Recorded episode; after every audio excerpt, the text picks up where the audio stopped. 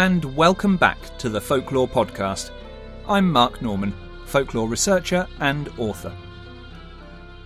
If you are a regular listener to the podcast, then you will have noticed that there was no second episode last month. I'm sorry if you missed it, but if you follow the social media or subscribe to the podcast newsletter, then you will know that the short break was used to collect a lot of lecture recordings for future releases. In the couple of weeks, myself and Tracy, who acts as researcher on the podcast, have had the opportunity to attend two big folklore conferences, with a third coming up shortly. As writers and researchers in folklore and history, these conferences are invaluable to learn about the latest findings in our areas of interest, meet other people working on the same topics, and discuss our own work. Experts from all over the country and beyond come together to talk and share their research. Of course, it's not possible for many people to attend these events. Often they are too far away. They might also be very expensive or just not easy to get to. And so, these papers and presentations usually only reach a small audience of like minded researchers, who may use elements in their own work. It is a shame that such great work does not reach further, especially when the credentials of the presenters are often so strong. And that is where the Folklore podcast comes in. I've approached all of the speakers at the conferences that we have attended and sought permission for their presentations to be recorded and placed into episodes of the podcast, so that all of the listeners can benefit from their knowledge. Of course, it is not always possible. Some research may be sensitive. Some funders will not allow general publication in this way. But I am glad to say that the majority of the experts that I approached have been happy to allow their talks to be recorded and shared. Many have given permission for transcripts to be made, and these will go out to podcast patrons on the Patreon page in the usual way. I have also been able to film some speakers, and I will seek permission to put these films onto the YouTube channel in due course. The two conferences which have been recorded so far are Hidden Charms 2, a conference on apotropaic protection, charms, and similar magical themes, and the Folklore Society's major conference for 2018, which is on folklore associated with working life, rural pursuits, and the like. There is a real diverse range of presentations in the podcast archive from these two, and I will draw on them over the coming months, with some of my own episodes in between. But I want to take the opportunity to be able to bring this body of work to you from a number of expert researchers. I hope that you will find it useful. The first of these presentations is from the Hidden Charms Conference and examines the subject of witch bottles. The practice of burying or concealing bottles on your property as a form of magical protection against witches or similar appears to have started in the 17th century. The bottles would contain any number of ingredients, such as hair, pins, or urine, which constituted the charm through which the magic was worked. Using the collection in the Museum of Witchcraft and Magic in Cornwall, Dr. Peter Hewitt, one of the museum managers, argues that the uses of the witch bottle may have been more diverse than first thought, and that folklore has a part to play in helping us to decode this object in modern times. The presentation stands up well in audio form, but Dr. Hewitt has kindly made his PowerPoint presentation available for listeners to use if they wish to see the slides referenced. Visit the podcast website and you'll find a link in the notes for this episode, as well as one to Peter's full biography. Here is the presentation Witch Bottles Findings from the Museum of Witchcraft and Magic. Great pleasure to be here today. Um, the takeover of Hidden Charms 2 by the Museum of Witchcraft and Magic continues. Uh, it's been mentioned three times already, which is great. Um, I'm going to talk about the witch bottle collection at the museum. Uh, we've got at least 11, um, and we had, I think, a lot more. Um, a lot of archival material has turned up uh, where the founder, Cecil Williamson, writes about um, bottles that he used to display in the museum. Um, we don't know where they are now.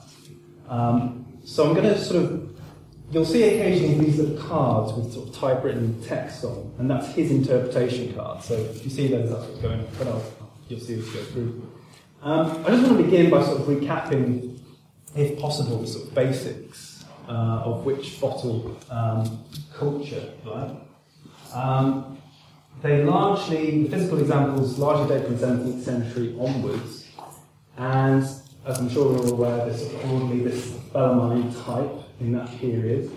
Um, have a tribe of core ingredients, pins, salt, and urine. Um, hair often crops up as well. Um, and they're a counter magical device. So they are, um, the purpose of them is to break the power of the witch over um, their victim. And um, we know this because there's two great uh, 17th century sources that sort of detail, um, give a lot of detail about how these were used. I'm not going to go into all this because uh, I'm talking about later examples. Um, generally speaking, I think we can say that they're the products of sort of magical specialists or professionals in the field, so cunning folk, cunning person, wise women, um, or some sort of astrological, physical specialist, because um, it's sort of bound up into the sort of semi-scientific worldview of the period. Um, I think this is important, although it is debated. Um, the witch bottle was broadly coherent with contemporary scientific assumptions, if we can talk about science in this period. The 17th century is a mashup of lots of different and interesting and often contradictory ideas. I think it's a fabulous period. Um, but is it folk magic? Is it science? Is it medicine? These are all up for debate. But when we look at the, the, the examples from later periods, I think it's uncontestably folk magic. It has a different rationale, or a non rationale, depending on what you talk about. I want to talk about witch bottles from about 1850 to 1950 that, that are in our collection. That date range broadly represents the kind of strength of the collection that we have, and that was collected by Cecil Williamson. Um, the, the, the objects date from that sort of roughly that period, but also slightly later. I also like to suggest new interpretations and definitions of witch bottles for this period, and I want to really immerse you, the audience, in ideas and examples collected by Cecil Williamson and convince you that he's a really, really important figure in 20th century folklore, collecting, magic, etc. So, uh, what is a witch bottle? Um, well, this is Cecil Williamson's definition of it, and I just want to sort of um, point you towards that sort of first phrase to capture and enclose a spirit essence um, together with part of one's victim. So, you know, just think about that a little bit. And also ways in which they're used uh, casting them in rivers, hiding them, heating them up, putting them in ponds, lakes, wells, throwing them in the sea, uh, burning them, boiling them, smashing them, or just leaving them to stand in the road for other people to take away. So there's a nice broad overview. He actually started collecting witch bottles in the 1940s, if not before. So he's quite ahead of the curve, really, in terms of this material culture. Um, just briefly, this is my definition, really.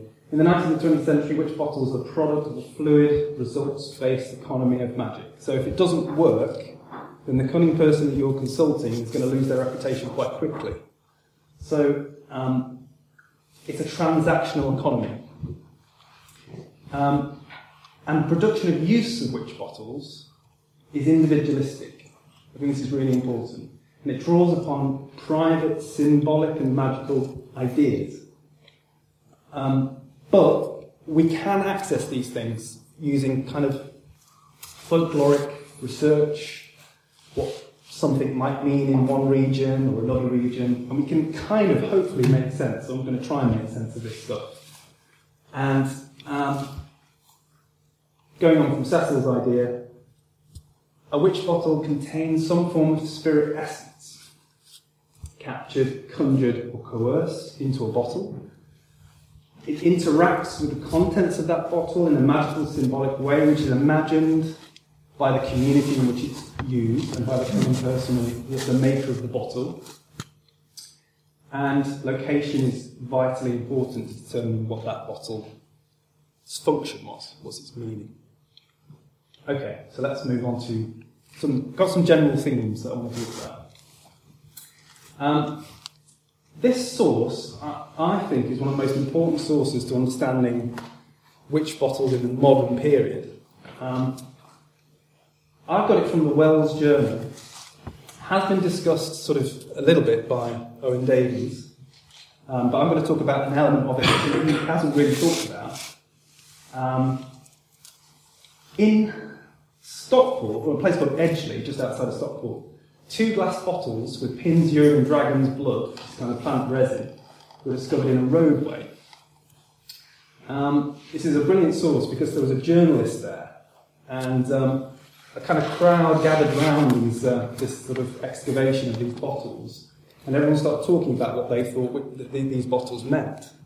And this journalist was on the spot and he started writing these ideas down. Um, so there's, there's one thing um, which he observed initially, which, that several in the crowd thought that these were love charms. So made by fortune tellers to sort of keep your man in line, sort of thing.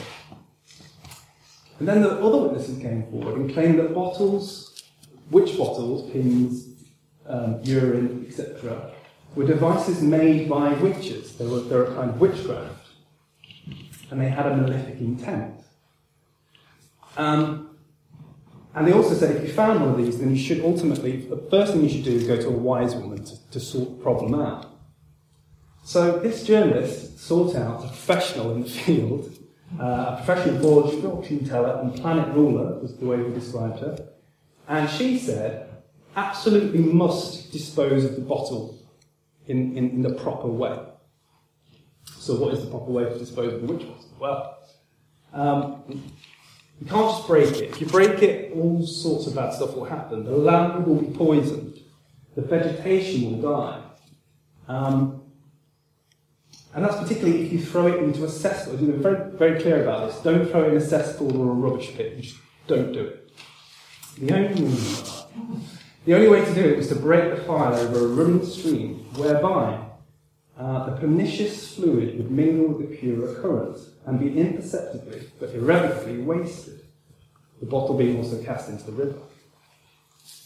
Okay. Then there's another story about witch bottle in the source. Um, We'll go back to this in a bit, but the informant's sister was once bewitched by a witch bottle.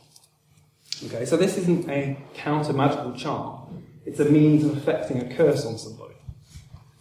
They knew that the offending bottle was buried in the bed of the River Mersey underneath the Wellington Bridge Arch. And this caused all kinds of problems, but we'll come back to that one. I just want to consider a kind of bottle that would be buried in a kind of water based environment. Now, this one um, in the museum collection um, is a, as you can see, a kind of torpedo shape, roughly sort of mid 19th century, 20th, uh, early 20th century, probably deposited in that period. Might have been a bit later, we're not exactly sure. Um, inside this, um, this top actually just came off recently. Uh, Wigan itself free. I, I, didn't do anything to it, honestly. and it came off, and this is really bad photo, but you can't really see it. But inside of there is a, a mass of kind of weeping willow leaves. Uh, one bent pin, and there might be more pins in there. Definitely can see one bent pin. You can't see it in there, but trust me. And there was a mat of twisted hair, black hair in there. This sort of, uh, that thing falling down there, that's the hair that's kind of going back into the mud in the base end of the bottle. Anyway, that's what it is. This is the interpretation guard recently found um, regarding this bottle. And it was discovered in, uh, in the dried sludge of an old disused cesspit at a manor house in Sedgwick, which is presumably Knowle. Um, ill wishing magic is indicated by various aspects of the bottle's uh, shape and contents, as well as the spot chosen for its deposit. So this is really interesting because Cecil Williamson he's kind of in tune. I mean, I don't think he read that Stockport source. That Stockport source is really interesting because it's suggesting this ill-wishing nature of witchcraft, which is quite a new, relatively new idea. I think probably. Brian will correct me anyway. um, it also has um, this sort of mark on it, which is quite interesting with regard to witch bottles generally, which are thought to have a kind of animus about them if they have a bearded face or some sort of uh, anthropomorphic element to them. And this has a kind of mermaid on it, which again links the watery aspect. Another bottle, um, this one, um, more or less the same date period, contains chicken feathers bound up in red wax. Um, and this was deposited in south flowing water in the River Tresillian in Cornwall. Um, charm against being bewitched. This is a general card about this. Um, putting lots of bits and bobs in a jar, casting the watertight jar into a south flowing stream to be carried away. So evil, evil energies are put in a jar, thrown in a south flowing river to take this malefic energy away from you. So, um, so far, kind of analysis of these sort of two sources bouncing off each other. If breaking a witch bottle into pure flowing water diffuses the bottle, um, and that's a form of sort of beneficent ritual disposal that a cunning person would do for you. Um, maybe if we're finding bottles in an archaeological context which is stagnant standing water, maybe that suggests something different, different use of um, the bottle a different intention behind it. Um, we've said carries influences away, south flow water. Interesting to think about whether this bottle has been diffused in any way, whether its contents are forms of contagion magic. Is this kind of a pestilence from a chicken feather that's been put in water in order to take away that evil influence? Not quite sure. But we know from this that river locations are, are really sort of magically efficacious. This was brought home to me actually quite recently.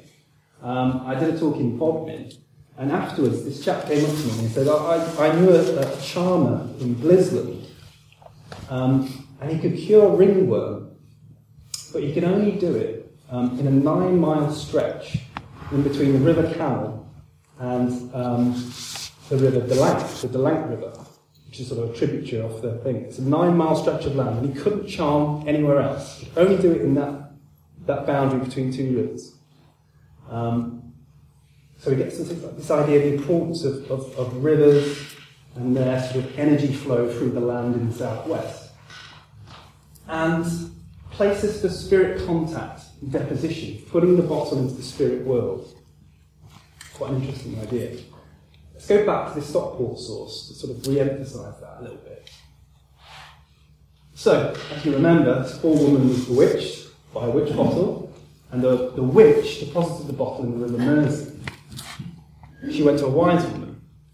The bewitched woman was called upon to stand in a particular spot at a given time while an incantation was pronounced. Several spirits passed before her, one of which remained in front of her for some time. To this Spirit, the planet ruler, the wise woman, addressed herself, and soon disappeared together with the young woman's ailments and forebodings.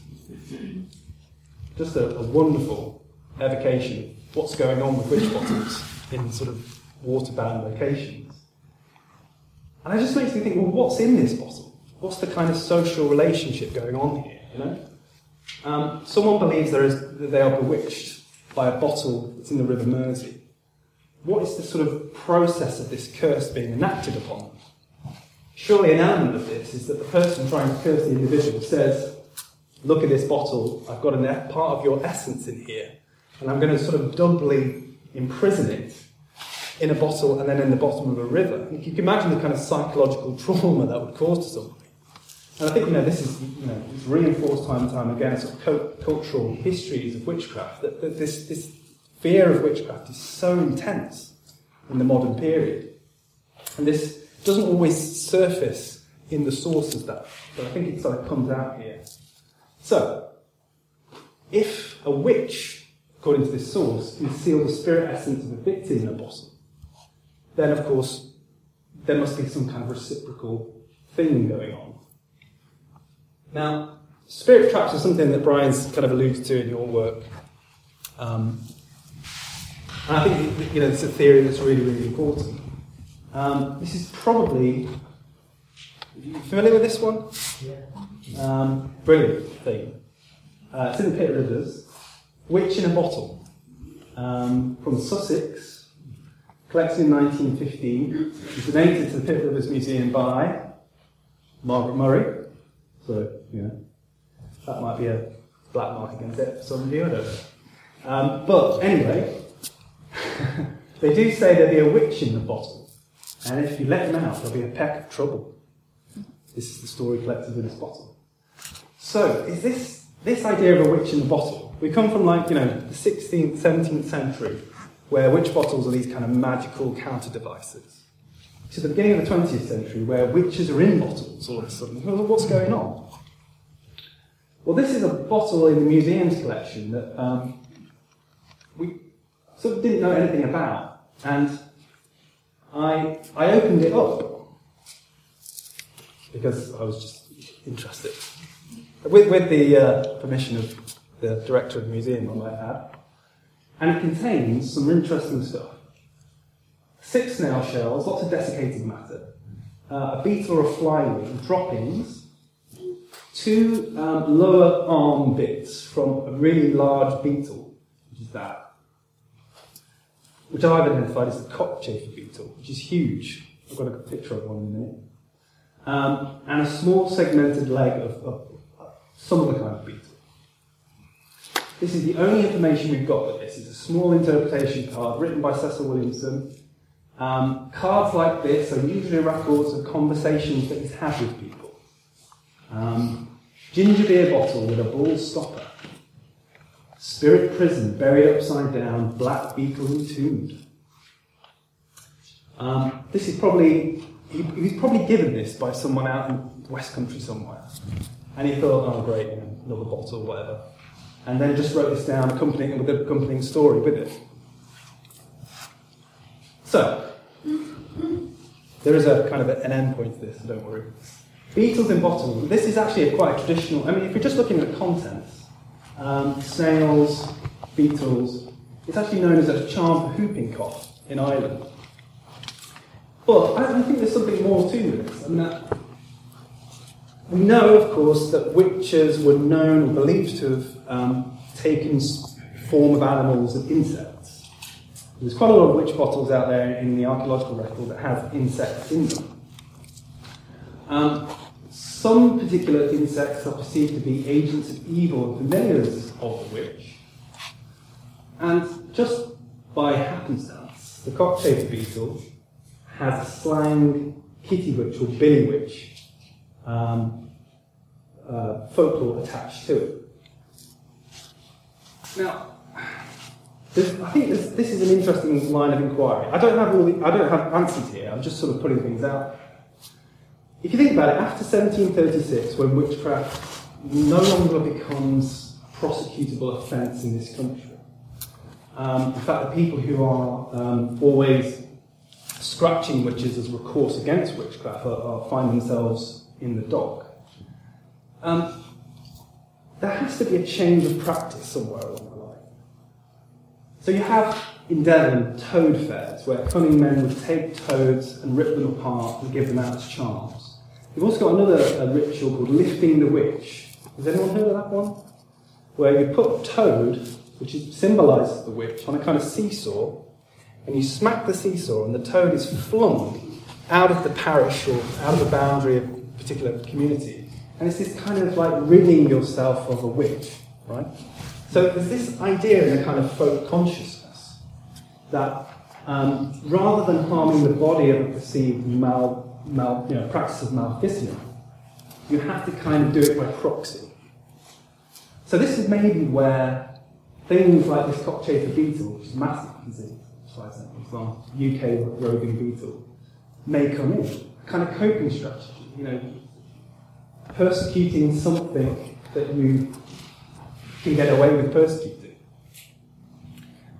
I just want to throw this one in because it mentions another uh, beetle in here. We don't have this bottle anymore, I don't think. Haven't discovered it yet. But it was taken from a crossroads, and the wise woman who put it there, so this is probably some sort of apotropaic charm, charm against witchcraft, possibly, um, had black chicken's heart, blood, three black devil's coachman's beetles, black horse hair, lamb's wool, material, blah, blah, blah. So it's just interesting to think, I mean, these, rather than pins, maybe beetles have a different role to play in witch bottles. Now, this beetle is a roving beetle which is carnivorous, and what it does, the folklore behind it, is known as a sin or a coffin cutter, which means it goes for people who are particularly sinful in their coffins and eats them. It also has a folklore of cursing because it lifts up its tail like this and spits a kind of disgusting acidic substance at you. And, and it in the past, people thought that this was some sort of um, agent of the witch or agent of the devil. It's also got a lot of devil lore associated with it. If you've made a pact with the devil, you, you'll automatically find one of these beetles in the palm of your hand and you know you've got the kind of mark of Cain sort of. So this is all from sort of English countryside lore. So the idea really is that bottles become prisons and traps for witches' spirit, familiar, animal, insect forms, but they can also as double uh, as healing and protective charms. There's really important sort of slippage of usage here. And this is a bottle in the, in the collection uh, the protection of cider orchards um, in the Ottery St Mary area of Devon. And it, the principle really is that there's a beneficent spirit of cider in there, corked up with these sort of um, wasp gall uh, apples on the top there. Uh, almost certainly that there's a, there's, a, there's a wasp in there too. So a kind of protective charm, killing off the wasp that's going to eat your blossoms and stuff. It's going to be in there. Uh, but Cecil's in, interpreted this as this, it's a protective charm that can burst forth if ever your orchard is in trouble. Um, just widening it out to, to other things in the collection, spirit bottles, the idea that everybody has unwanted spirits hanging around the place and that you can house them in jars like this. Very interesting idea. And this kind of segues into more sort of medical healing and protection, the use of jars in this sense. I just really want to mention this one because it's got uh, obviously a mouse in there packed with salt. And this idea of a protective charm which also doubles as a medical thing. So in folk medicine, it's well known, well known use um, to put salt in with particularly insects, but also sort of little mammals, to render the fat down. You leave the jar in the sun, and then you can use that fat in various unguents and, uh, and ointments later on, usually for sort of beneficent healing purposes. But it also doubles as this kind of sacrificial thing too. The suffering of a mouse as a warning against other mice for an infestation in the building. Bottles and healing, this is an interesting one because West Country, there's this whole folklore of stroking and striking an afflicted part of the body. Got lots of different examples in the museum leather strokers, uh, a, a lead brass, uh, a leaden breast, which was from Wells, which was used to um, encourage breastfeeding and the flow of milk, and stroking stones. But Williamson also writes that he has found charm filled bottles that were used to rub people's bad backs as a kind of stroking magic. And he also says that these were house charms consisting of bottles placed under ridge roof tiles, which also contained coins. Now, these are lots of ideas out here, I'm just sort of throwing them at you. There's a well known tradition also in almost sort of every part of the UK of hag pennies, healing coins, you have a special coin, usually that's harnessing the power of the moon. It has a picture of a, um, a goddess on it, Providentia sometimes, like these coins here. Uh, these coins were used by a charmer called Charlie Wallace uh, near Carlisle. He would drop them in water, in the light of the moon's rays, he would charm the water and then use these, uh, the water in various charms. So is, you know, is that why coins are in bottles? And is that why they are used in protective charms? Because they have a healing quality that can also transfer to the protective uh, protection of the building. This might be one example of that happening. This is my last object. Um, this is a melted bottle recovered from pub in Morwenstow, which is on the sort of Cornwall Devon border, northern border. Um, and you can see there it's got a sort of a semi-melted brass coin and a, and a semi-bent melted pin. Now this was taken out of a thatch fire that happened in 1968. There's newspaper reports about it. And it just, it just sort of got my imagination going about this idea of this, this sort of West Country idea that bottles contain spirit essences. And this could be a straightforward healing bottle, could have been used to sort of rub on someone's back, and then if you see a beneficent thing that you then put in the, in the, uh, in the thatch. It could also be maybe some sort of spirit container. And it's an interesting piece of folklore that comes with it, um, that when the fire was happening, um, people reportedly saw uh, figures dancing in the flames, that this sort of spirit had been loosed from this bottle. And there was lots of interest in this bottle and sort of recovery, which is quite interesting. Um, so, so there's a lot of ideas there, and sorry if it's a bit confused, but I think based on the evidence from this later period, I think there's enough to suggest that witch bottles can be broadened out, maybe. We've seen the malefic use of them. Um, when you, this always happens when you, when you study, and Cheryl said this earlier, when you study material culture, it leads you in new directions. Like, you know, it's very easy to get sort of stuck in the Blagrave, Joseph Glanville, 17th century sources of what a witch bottle is. And they're very, very helpful. I'm not knocking it at all. But the material culture does take you in new directions. Um, much more to be done on this collection. I mean, you know, I just chanced to open one of these bottles, and, and, and it'd be great if we could scan more of them. But I think my research has also suggested that much more active archaeology is needed in this area. Now, in Cornwall, of course, you find a lot of bottles buried under wayside crosses at crossroads. So it would be fantastic to have some sort of archaeological project where we actually sort of dig, you know, dig up these areas to try and find more things. Riverbank, archaeology of riverbanks and riverbeds too could be really, really interesting. Um, in terms of interpretations, there's, there's a definite gap here, I think, in terms of what folklore can do for us. We talked about beetle in the bottle as being a, a, an Irish charm, but maybe in England it's completely different. So it'd be great to have some sort of folklore index which we can apply to archaeological finds.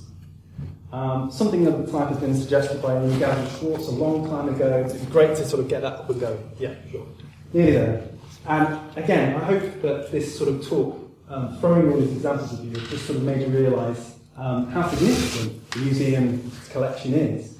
Particularly the archival material, which we're digging up all the time, We've got something like 10,000 documents relating to Southwest, charmers, charming, and witchcraft. And so that's it, the whistle stop tour of witch bottles. I didn't even get time to talk about fart bottles. so I'm sorry about that, but maybe next time. Okay, thank you very much.